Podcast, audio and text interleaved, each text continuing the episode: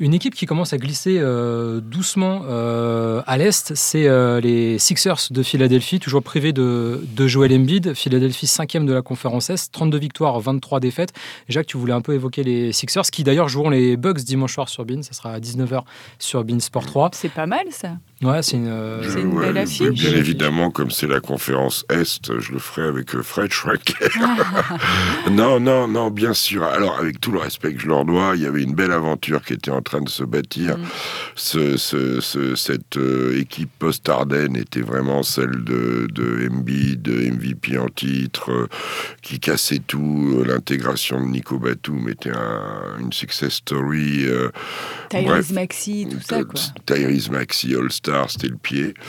Et là, il te disparaît Joel Embiid. Dans le même temps, Tobias Harris a été absent. Ils ont pris une volée de défaites, là. Et maintenant, on peut se demander, s'ils vont faire les playoffs directement, ce qui me paraît pas évident du tout.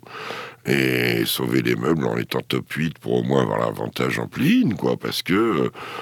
il y a un peu ils font sonner la cloche, là, mais là, c'est plutôt l'alarme des pompiers qu'il faut faire sonner. On ne sait toujours pas si Joel Embiid reviendra véritablement. Ah, moi non plus. Je me dis... Acos et il pourrait... Voilà, c'est ce qu'il laisse entendre. Il n'y aurait rien de pire qu'il joue blessé. Hein. Parce que là, si il aggrave, plus il va avancer dans l'âge et la carrière, plus le risque de la blessure définitive va être là. Je me demande même pourquoi il ne le ferme pas tout de suite.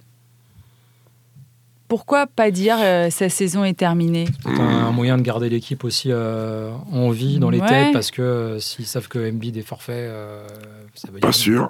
D'office que la saison... Au moins, tu as des joueurs de qualité. Au moins, ils savent où ils en sont et ils ne sont pas là pour un intérim. Est-ce qu'il n'y a pas une histoire aussi avec le fait que s'il ne joue pas de la saison, il aura du mal à expliquer qu'il va venir aux Jeux Olympiques ? Oui. J'en sais rien, mais moi ce que je souhaite surtout, c'est qu'il préserve sa santé. Il est déjà fragile et fragilisé au niveau des genoux. Faut faire gaffe, quoi. Il en a même parlé pendant le All-Star Game, de ses genoux, pendant le concours de dunk, son tweet, en disant que... Il pense qu'il ferait aussi bien, voire mieux que les candidats du concours, mais malheureusement, ses genoux ne lui permettent pas de participer à ce concours. Mais c'est vrai que là, les Sixers, ça glisse dangereusement. Ils sont un peu justes, quand même. Ils sont justes quand t'enlèves le meilleur joueur. Et Nico Batum aussi, mine de rien, qui dans le collectif, là, il va revenir.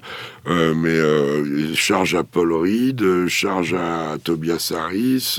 Il va falloir faire un sérieux step-up, hein, quand même. Hein.